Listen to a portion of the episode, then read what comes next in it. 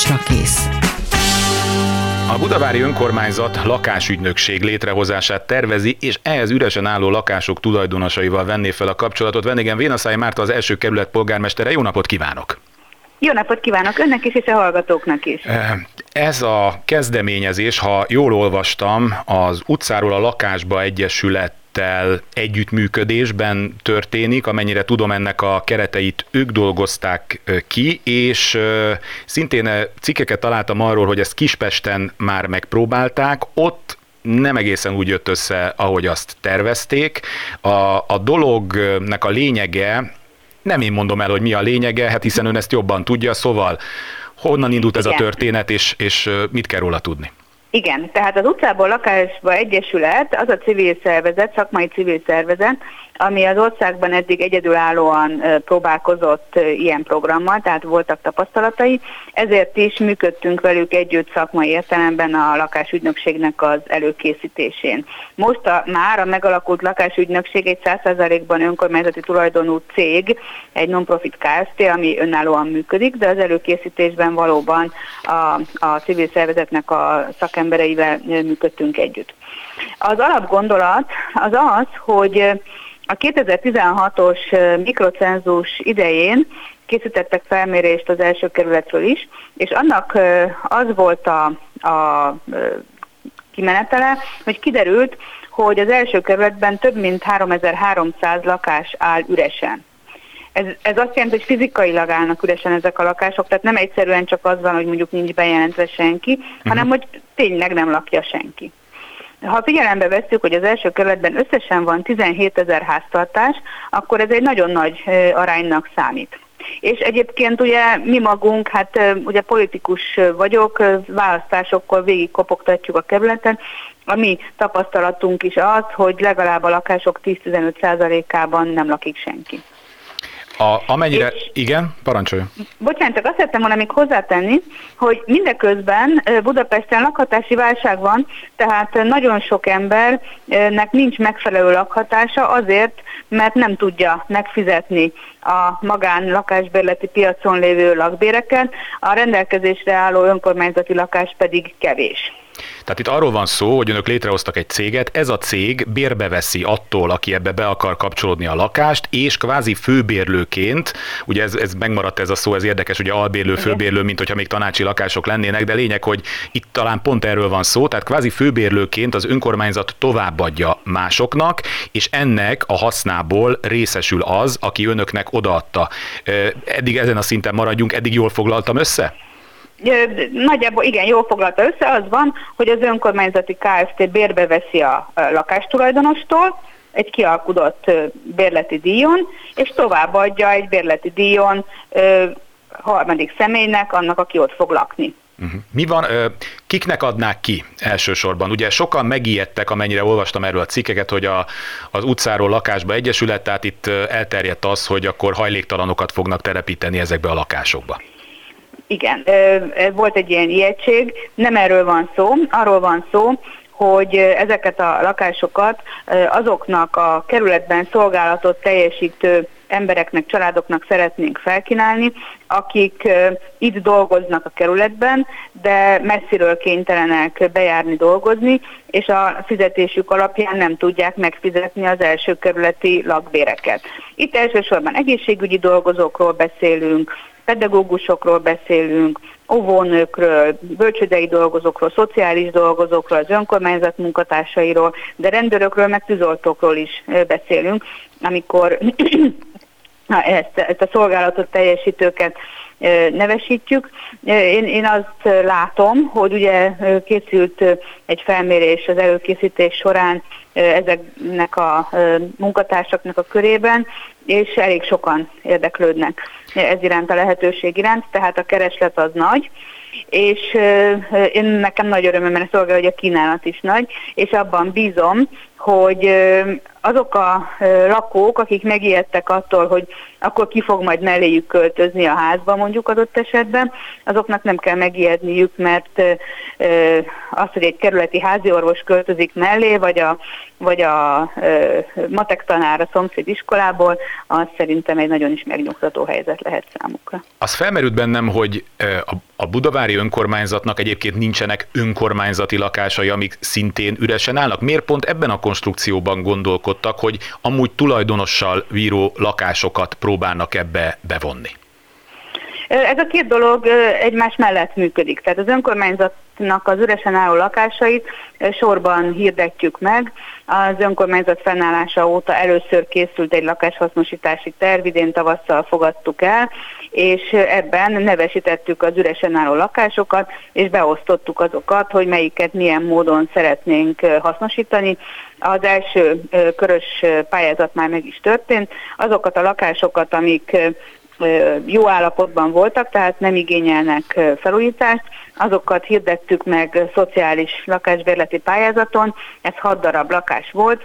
Látható, hogy mivel 211 pályázat érkezett rá, tehát látható, hogy igenis nagy igény van a szociális lakásbérleti rendszerre, és, és ezt most el is indítottuk. Vannak további kijelölt lakások, szolgálati lakások, meg piaci hasznosításra kijelölt lakások. Ezeket a következő időszakban fogjuk meghirdetni. Nem praktikus egyszerre több pályázatot nyitva tartani, mert összekeveredik a, a rendszer. Tehát, hogy most ezt lezártuk a szociális lakáspályázatot, és ez, ezután fogjuk írni a mhm. továbbiakat. Jó, tehát azt mondja, De hogy... Egyébként, bocsánat, még annyit tennék hozzá, hogy a hogy, tehát, hogy valamennyi üresen álló önkormányzati lakásra van tervünk, hogy hogyan hasznosítsuk, de ez nagyságrendileg egy olyan 30 és 50 lakás közé esik. Ez ugye attól függ, hogy milyen ütemben tudjuk felújítani a jelenleg nem beköltözhető állapotú lakásokat.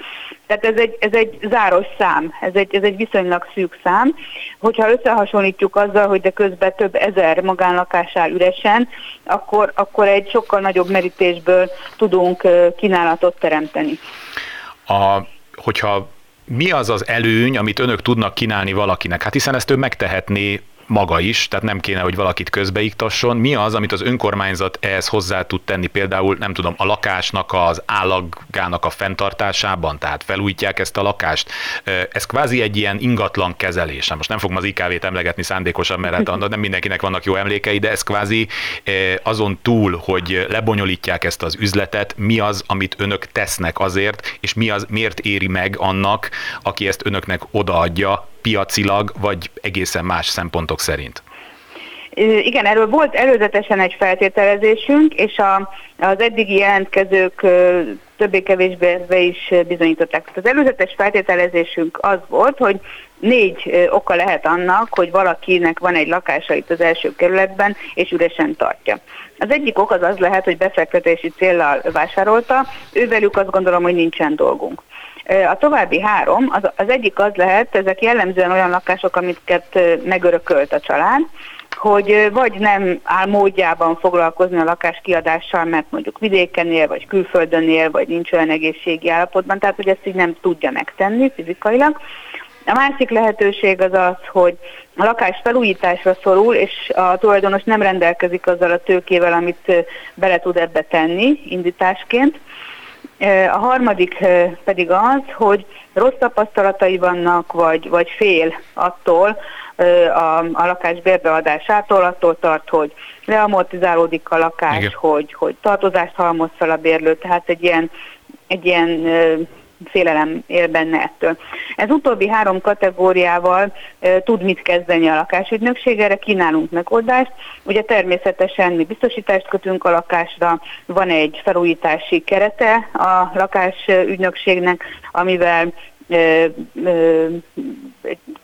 különböző mértékű felújításokat tud tenni az adott lakásba, és nyilvánvalóan annak függvényében viszont olcsóbban is veszi bérbe, tehát ez jelentkezik mondjuk a, a bérbevétel költségében, illetve hát ugye jogi garanciákat is jelent a bérbeadó számára, vagy a lakástulajdonos számára, hiszen a lakásügynökség helytáll adott esetben a bérlő helyett, mindenképpen kifizeti a bérleti díjat, a biztosítással meg a rendelkezésére álló tőkerővel garantálja azt, hogy nem amortizálódik le a lakás, elvégzi a szükséges karbantartást, ha kell, illetve hogyha valami probléma történik, akkor, akkor, akkor ezt helyreállítja. Tehát a lakásügynökség, amit nyújt ebben a helyzetben, azt gondolom elsősorban a biztonság a lakástulajdonos felé. Uh-huh. Mi van akkor, hogyha például, ez egy bizalmi történet, ugye? A lakáskeres mindig az még akkor is, hogyha közben van valaki iktatva, tehát megválogathatja-e azt, az, aki majd ezzel a lakásügynökséggel kapcsolatba lép, hogy kiköltözön a lakásba, őt milyen feltételekkel, akik mondok egy egyszerű példát, mondjuk, hogy tarthat-e kutyát, vagy hogy cigizhet-e abban a lakásban, ez ilyeneket ilyen szintig megszabhatja-e önöknek, hogy ezzel a feltétellel adják tovább?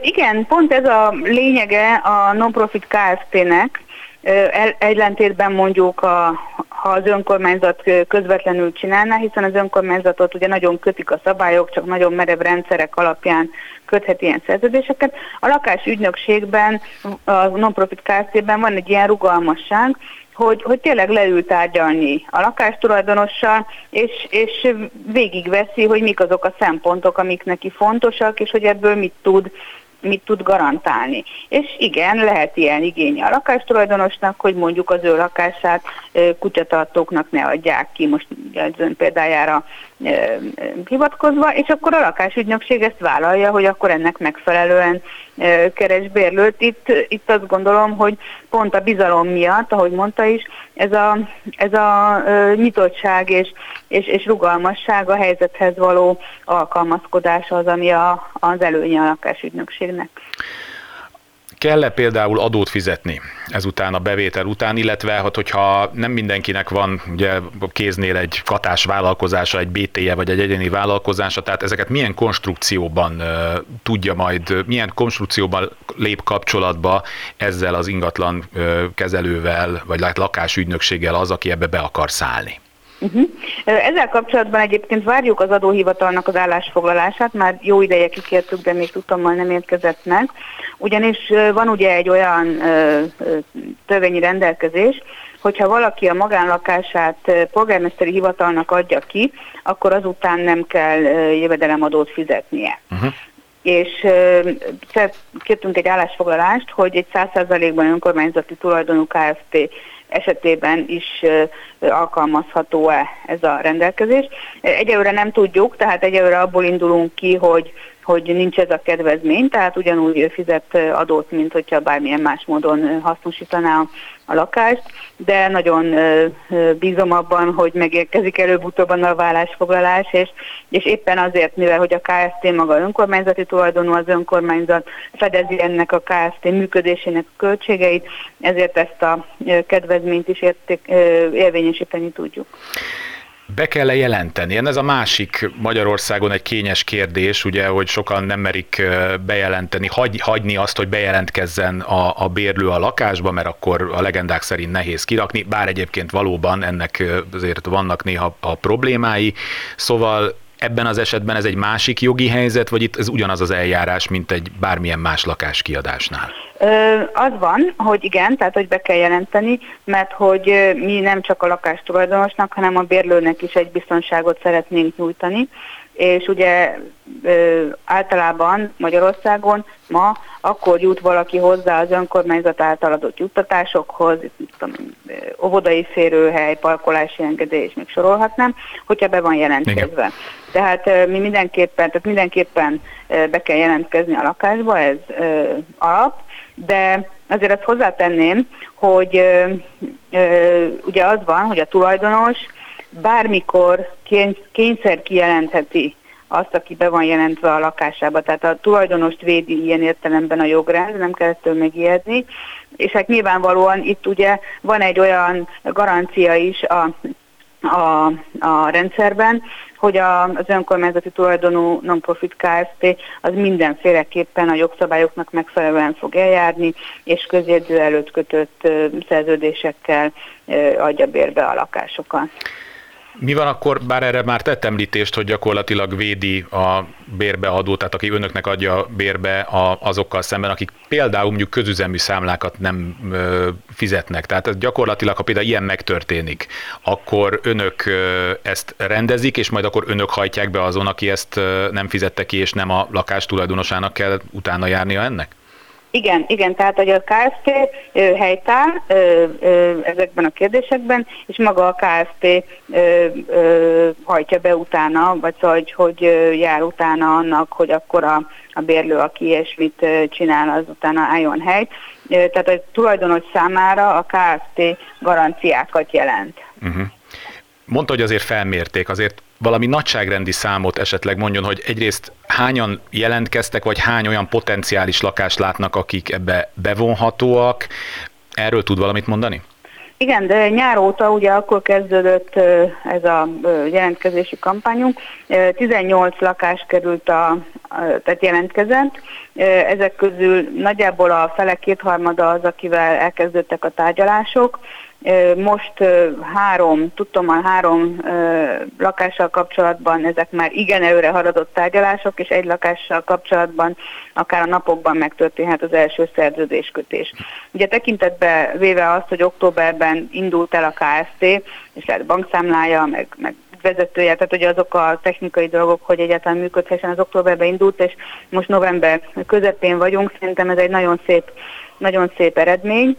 És igen, tehát amit mondtam is, a jelentkező lakástulajdonosok közül a többségnek az volt a fő, fő szempontja, hogy, hogy ezt, ezt a kiadási biztonságot, garanciákat remél az önkormányzati tulajdonú cégtől. Ez nagyságrendileg még nem tűnik olyan soknak, de nyilván emögött van valami, hát feltételezem valami filozófiai kérdés is, vagy valamilyen üzenet a kerület számára. Ezzel mit szeretnének elérni, mit akarnak üzenni a kerület részéről, hogy ezt a programot csinálják?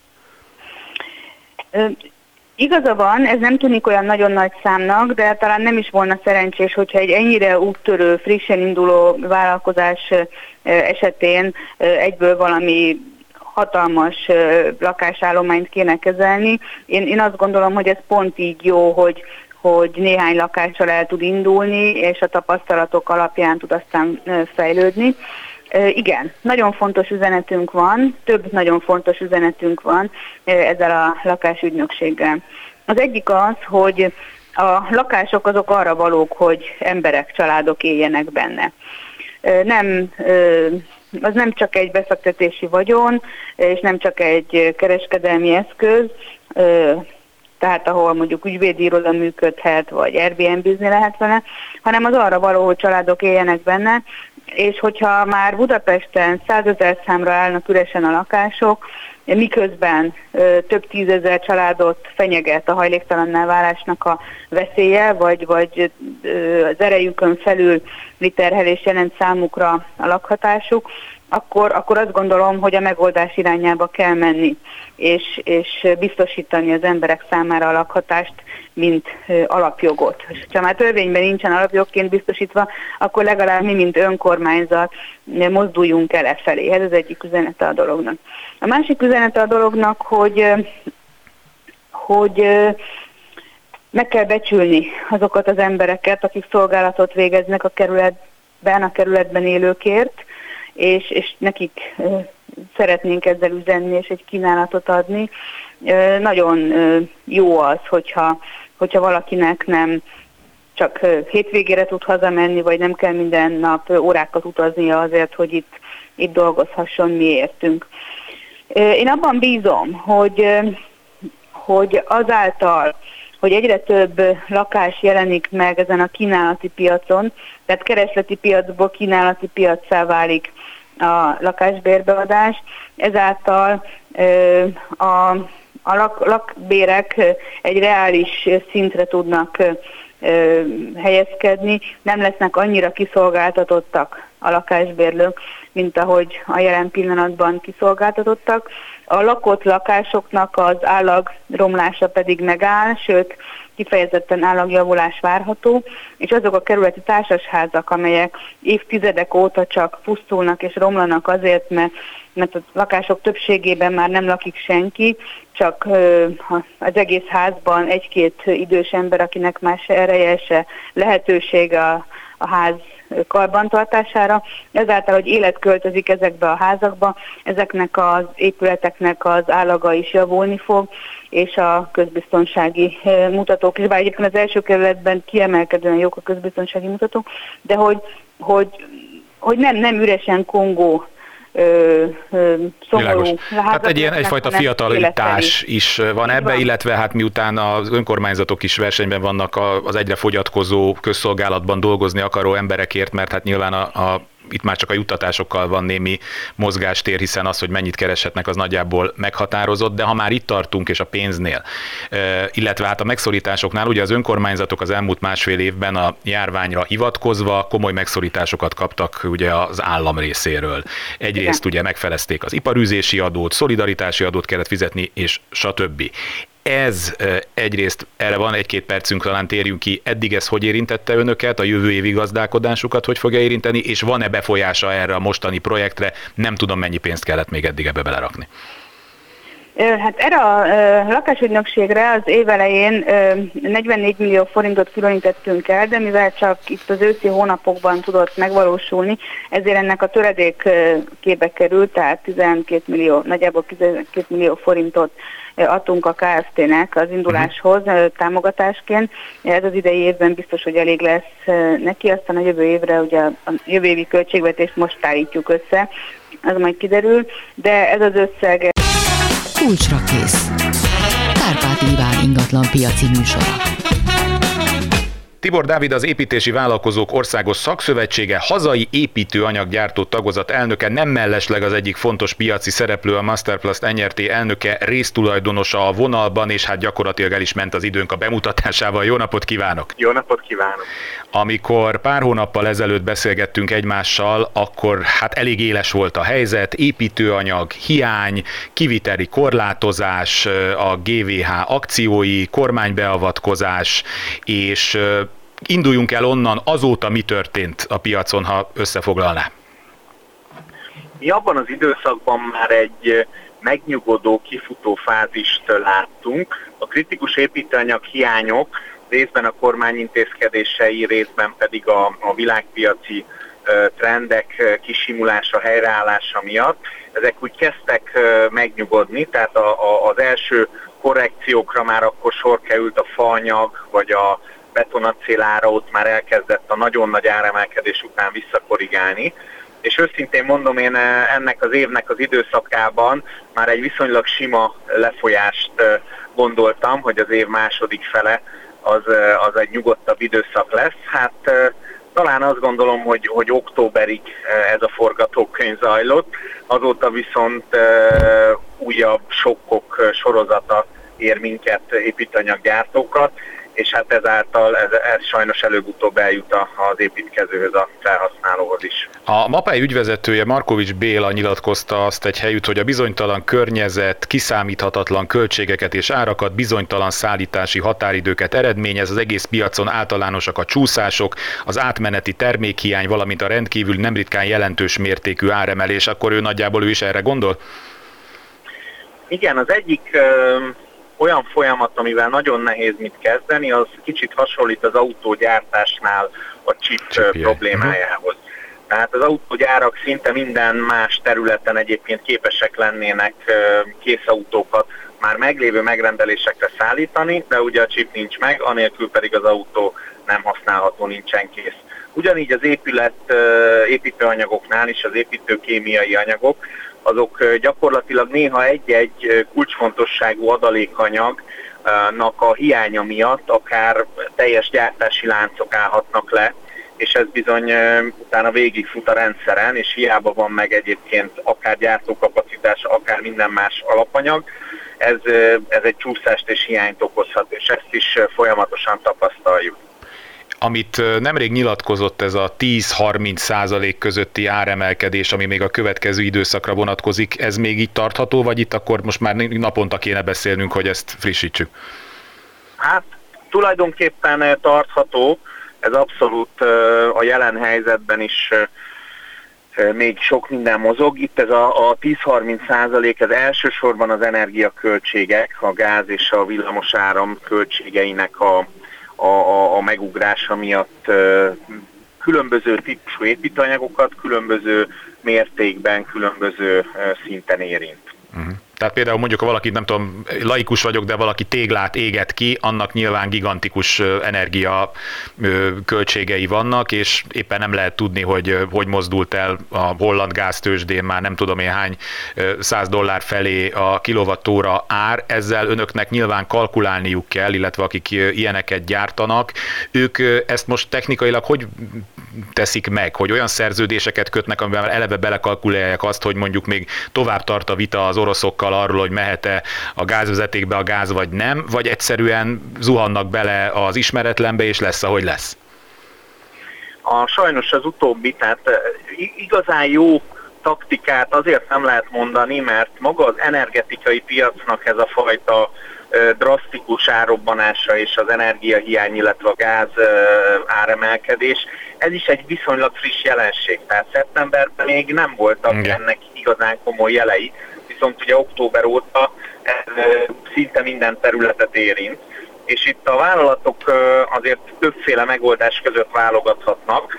Jelen pillanatban azt lehet mondani, hogy egyik rosszabb, mint a másik, hogyha hosszabb távra mondjuk éves szinten rögzítik ezen a relatíve magas szinten a költségeiket, akkor gyakorlatilag garantáltan megemelkedik a termelési költségük a következő egy évben, méghozzá azoknak az anyagoknak a tekintetében, amelyiknél jelentős az energiafelhasználás, ez egy drasztikus emelkedést jelent. Ezért is mondtam, hogy maga ez a faktor 20-25, akár 30 ot is okozhat a legnagyobb energiaintenzitású termékeknél. Úgyhogy, úgyhogy Úgyhogy sokan próbálnak meg úgymond szabadon, akár napi heti szinten tőzsdén vásárolni áramot, gázt, itt viszont jelenleg a promptárak, ezek a hosszú távú szerződött árnál is magasabbak, és mondjuk egy ilyen bejelentés, hogy a, a, a Gazprom újabb három hónappal kénytelen csúsztatni a, a Nord Stream 2-nek az indulását, ez, ez bizony egy azonnali ugrást jelent, és ebben az esetben még drágábban vásárol. Úgyhogy nagyon nehéz itt előre okosnak lenni, az ma már biztosnak látszik, hogy ezek a magasabb, lényegesen magasabb energiárak, ez 3-4-5-szörös lehet a gáznál, és dupla, két és félszeres, háromszoros az elektromos áramnál, ezek alapvetően átalakítják a termelési önköltségét jó néhány építőanyagnak. Mint gazdasági szakembert is kérdezem, mert itt ugye az infláció, amiről mi beszélgetünk. Nem kis részben, ami Magyarországot különösen sújtja, amiatt is, hogy nálunk ugye van még ez a forint, euró, forint, dollár árfolyam, ami ellen hát egyelőre küzd a jegybank, szinte már minden héten jelentenek be kamatemeléseket, de még mindig ott vagyunk ebben a 365 fölötti sávban, és egyelőre nagyon látszik, hogy ez mitől menne lejjebb, már pedig, és hát majd mondja el ön, hogy mennyi, annak az alapanyag alapanyagoknak, amit ez az egész iparág felhasznál, mekkora része származik külföldről, tehát energiaárak a magasban, kereslet a magasban, infláció a magasban, mindez hogy titrálódik, hogy néz ez ki utána a gyakorlatban? Igen, egy, egy dolgot uh, mielőtt válaszolok a konkrét kérdésre fontos leszögezni. Mi azért hajlamosak azt vagyunk azt hinni Magyarországon, hogy azért sok ilyen magyar jelenség van, vagy egyedi folyamatok zajlanak, de ezt abszolút cáfolnám, és mondjuk az infláció egy nagyon plastikus példa, tehát azért Magyarországon az, hogy most 6 vagy 7 vagy 8 százalék az infláció, ehhez azért, hogy mondjam, a nem, nem túl öregek is ezt azért megtapasztalhatták. Igaz, az elmúlt, mit tudom én, 8 évben elszoktunk ettől, de azért Magyarországon az, hogy inflatorikus a környezet, ez nem egy sok hatás. Gondoljanak bele Németországba, ahol az elmúlt 50 évben nem láttak, vagy nem, nem tudom mióta, a második világháború utáni időszak óta nem láttak ilyen szintű inflációt, és ott is bizony 5% fölött, fölötti infláció van, egy olyan környezetben, ahol továbbra is negatív, még egyszer mondom, negatív az egyéni betéti kamat.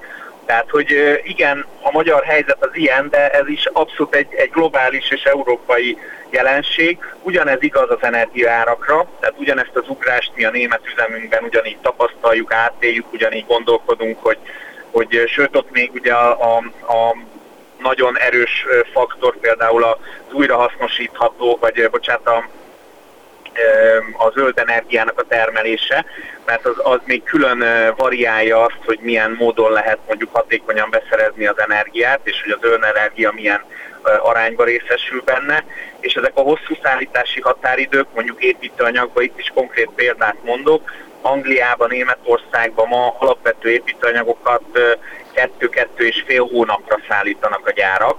Magyarországon is hosszabb a megszokottnál, de ez inkább mondjuk egy-másfél hónap.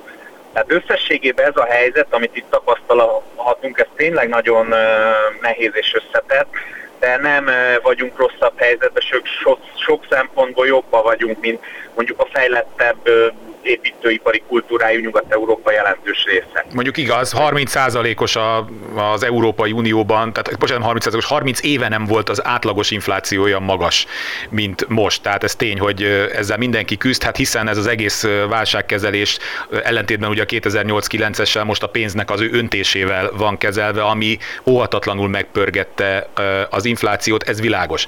Nézzük meg egy kicsit a, az államnak, a kormánynak a mozgásait. Olvastam korábban, hogy létrehoztak egy 200 milliárd forintos támogatási csomagot fejlesztésre, vásárlásra, tehát hogy magyar vállalatok mondjuk akarnak tovább növekedni. Ezzel mi a helyzet? Ezt fölhasználták már, megpályázták? Vannak ennek eredményei? Erről tud valamit mondani? Azt tudom, hogy jelenleg is aktív munka zajlik itt a peremfeltételek és a keretrendszer véglegesítésére. Ez még nem került kiírásra ez, a, ez az összeg, az elvi elhatárolás és az alap megvan, de folyamatosan mi is konzultálunk itt a kormánybiztos úrral annak érdekében, hogy ez minél előbb a jövő év elején már egy konkrétan igénybe vehető keretösszeg legyen. Úgy általában mi a véleménye a mindenkori államnak a mindenkori piaci jelenlétéről, beavatkozásáról. Ez nyilván nem teljesen elvetendő. Vannak olyan helyzetek a gazdaságban, máshol is a világban, amikor az államnak meg kell jelennie, mert a, ez a láthatatlan kéz mondjuk nem teszi jól a dolgát. De aztán annak mindig meg szokott lenni az a veszélye, hogy az állam hajlamos nem kivonulni arról a területről. Az önök piacán ezt hogy érzékeli? Az alapvéleményem, hogyha így elvekben eh, gondolkodunk, akkor mindenképpen az, hogy az állam akkor eh, tesz a leginkább jól, hogyha egy stabil és kiszámítható szabályozást biztosít a piaci szereplők számára, és közvetlenül a piacon nem jelenik meg. Tehát ez, eh, én nem vagyok az állami szerepvállalásnak híve, viszont a másik oldalról meg azt kell látni, hogy olyan szinten turbulens és és hogy mondjam, hektikus, kiszámíthatatlan üzleti gazdasági környezet lett a Covid után, amikor az államnak nem nagyon volt más lehetősége, mint hogy végignézi, hogy egyes szektorokon olyan események történjenek, ami az országnak rossz, ami a magyar embereknek rossz, a vállalkozóknak is rossz, vagy pedig beavatkozik. Tehát én most például a, a, az üzemanyag árnál ezt a sapkát, ezt egy jó döntésnek tartom, bár nyilván ez is sokaknak fáj, fájhat, és ugyanúgy az építőanyagnál is, amikor az állam beavatkozott, ott azért, hogy mondjam, az, az jelentette egy változást a tekintetben, hogy nagyon sokan az esetlegesen exportra is eladható, vagy exportra már odaígért anyagokat inkább a hazai piacra juttatták, és ezért is szűnt meg Magyarországon a, a, a, az áruhiány, vagy hát nem volt drasztikus áru, áruhiány a nyár ö, óta, és most is, ma is az építőanyaggyártók döntő többsége akár magyar tulajdonú, akár nemzetközi tulajdonú, elsősorban a hazai piacra fókuszál. Úgyhogy ilyen értelemben én azt gondolom, egy ilyen nagyon felkavarodott gazdasági helyzetben, mint a Covid alatt és a Covid után, természetes dolog, hogy az állam szerepe megnő, de ahogy mondja, akkor egészséges ez, hogyha az állam miután ezt a válságidőszakot kezelte, szépen lassan, ütemesen visszavonul a maga szabályozói szerepkörébe, és nem közvetlenül vesz részt a piaci folyamatokban. Ha már szabályozás, ugye a GVH-nak elég látványos akciói voltak ugye hónapokkal ezelőtt, amikor ez a dolog kulminálódott, ezek folyamatosak, vagy korlátozódott arra néhány látványos esetre, illetve hát ahogy annak működnie kell, teszi a dolgát hónapról hónapra, ezt hogy tudja értékelni? A gazdasági versenyhivatal oldaláról volt egy kampányszerű és egy átfogó hogy mondjam, akció annak érdekében, hogy azokat a piacokat, ahol ahol nagyon kevés szereplő van, mint amilyen a cementipar, vagy utána a téglaipar, azokat ugye tüzetesebben vizsgálja. Én úgy tudom, hogy a cementipari vizsgálat az zajlik, a téglaiparnak ez a prompt hirtelen vizsgálat ez lezajlott, és ott nem, áll, nem állapítottak meg jogsértést, azt gondolom ez egy, ez egy pozitív dolog. Úgyhogy én, én meg tudom érteni, hogyha ilyen oligopol két-három szereplő kezébe lévő nagy iparágak, például a cementipar, ott azért a gazdasági versenyhivatalnak igenis jelent kell lenni és figyelni kell, mert ott nagyon könnyen a fogyasztók rovására az adott szereplők összejátszhatnak. Ennek a gyanúja felmerül, akkor jön a gazdasági versenyhivatal. Ez volt az egyik folyamat. A másik része nyáron, ami zajlott, az a fogyasztóvédelem, ahol megyei szinten az építanyag kereskedőknél jelentek meg, hogy korrekt az építanyag kereskedők árképzése, hogy nem élnek-e vissza azzal, hogy nagyon megnőtt a kereslet, és hogy szűkös a kínálat. És azt gondolom itt is egy-egy nagyon ritka kivételtől eltekintve megállapították azt, hogy azért az építanyagkereskedelmi szektor az, hogy mondjam, fair módon és üzleti alapon működik, úgyhogy ott például nem lettek igazán komoly következményei ennek, mert bebizonyosodott az, hogy nem, nem adtak okot az építanyagkereskedők lényegesebb bírságokra, inkább ilyen kisebb nem volt feltüntetve rendesen az árlista, nem, nem feltétlenül volt a fogyasztónak egyértelmű, hogy mi, mihez tartozik. Szóval inkább ilyen pontosítások történtek, ezeket pedig úgy tudom, hogy a szektor szereplői kiavították az ilyen jellegű kisebb hibákat. Világos, hogyha megnézzük a következő előttünk álló mondjuk fél évet, egy évet, és nyilván figyelik azt, hogy az Magyarországon az építőipar, a beruházások, a hitelek hogy alakulnak, hiszen abból lehet következtetni arra, hogy milyen kereslet lesz, akkor mire számítanak? Két ö, nagy területet vizsgálunk, a felújítási szektor és az új lakásépítési szektor. Az ma nagyon egyértelműnek tűnik, hogy az új lakásépítési szektor az továbbra is dinamikus ütemben bővülni fog tovább, ugyanis a, az 5%-os áfa és a családtámogatási rendszer megerősítése és az 5%-os áfa visszavezetése után nagyon sok projektet indítottak el de szűkösek voltak a tervezői kapacitások, sok esetben lassan indult el az építkezés is. Tehát én azt gondolom, hogy, hogy ezekből a e, tavaly 2020-ban elindult projektekből sok esetben csak 2022-ben jutnak el mondjuk a tetőig vagy a homlokzati őszigetelésig. Tehát ezeket a folyamatban lévő projekteket nagy, nagy számba látjuk, kicsit lassabban zajlottak, a Covid is fékezett rajtuk, de a jövő évet ez biztosan erőteljesen húzni fogja. Emellett ott a felújítási szektor, amely felújítási szektornál pedig a 6 per 3 e, támogatási rendszer, azaz 6 milliós projektösszegig 3 Igen. millió forint támogatás, vissza nem térítendő támogatás, az egy rendkívül vonzó dolog, és mindenféle építanyag drágulás ellenére is azért ez még mindig vonzóvá, kedvezővé teszi a felújítást. Fősen akkor, hogyha az emberek nem a nem tudom, a konyha csempéjének a kicserélésére költik el ezt a pénzt, hanem például energetikai korszerűsítésre, nyílászáróra, tetőcserére, tehát olyan dologra, ami utána nekik valós költség megtakarítást is jelent. Uh-huh. Én, e- én ezért, mivel ennek DEC 31-el lejár, vége van, ezért én nagyon élénk következő évre, tehát a 2022 az építőiparnak, építőanyagiparnak mindenképpen egy élénk éve lesz, és hogyha enyhe lesz a tél, akkor azt gondolom, hogy szinte szünet nélkül a, a, az egész előttünk álló évvégi időszak, illetve a jövő év az folyamatosan erős konjunktúrát fog az építőiparnak jelenteni. A jegybanknak ez a zöld hitel programja, ez ez már mérhető, hogy erre milyen igény lesz, illetve hogy ez mennyit tehet hozzá ehhez az egészhez, amit most, amiről most beszélgettünk, amit számoltak? Azt látjuk, hogy azért az új lakásoknak a döntő többsége az már eredetileg is a magas B pluszos energetikai követelmények szerint épült, mert ez egyébként jogszabályilag is kötelező. Tehát az, a, a most elkészülő új lakások, azok döntően bele fognak férni a jegybank zöld hitel programjának a kiírásába.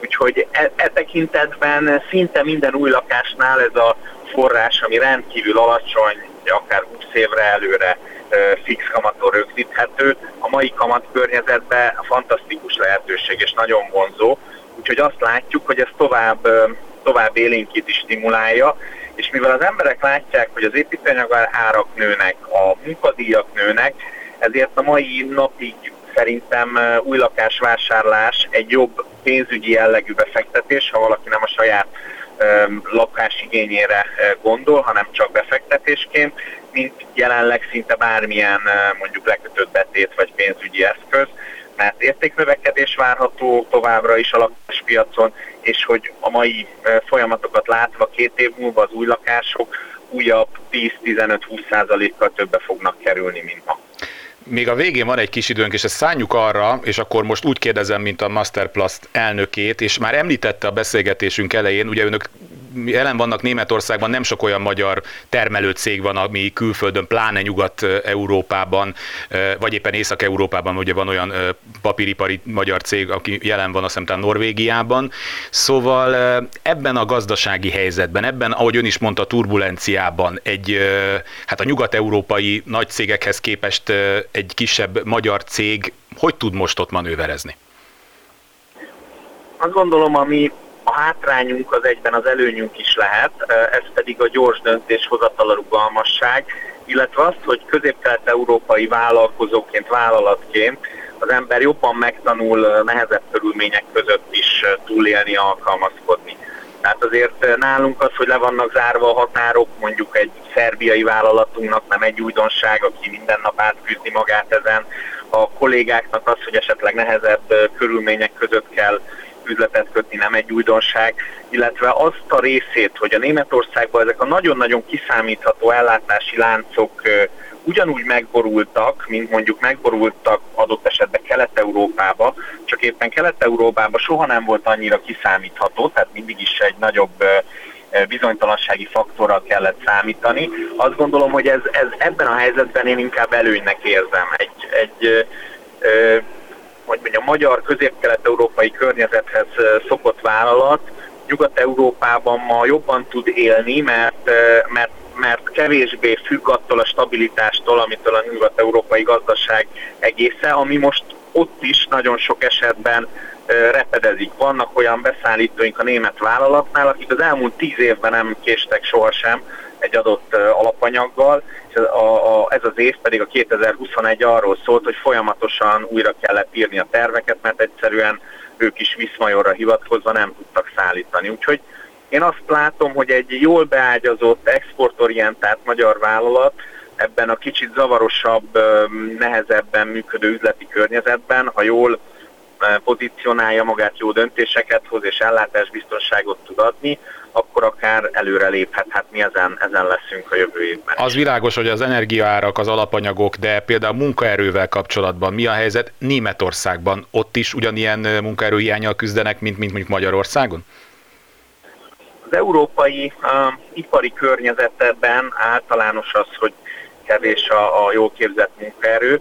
Nekünk uh, annyiból Németországban a fekvésünk jó, hogy mi az Sachsen-Anhalt tartomány vagyunk, nem messze Lipcsétől, uh-huh. és, és ezen a területen viszonylag kevésbé iparosodott, még, még volt szabad munkaerő, tehát ilyen értelemben nekünk ott még a munkaerő helyzetünk meg van oldva. Általánosságban Németországban ez egy sokkal nagyobb probléma, mi lokálisan ilyen értelemben szerencsés helyen vagyunk. Tibor Dávid az Építési Vállalkozók Országos Szakszövetsége hazai építőanyaggyártó tagozat elnöke és a Masterplus NRT elnöke volt a vendégem. Köszönöm szépen a beszélgetést. Nagyon szépen köszönöm.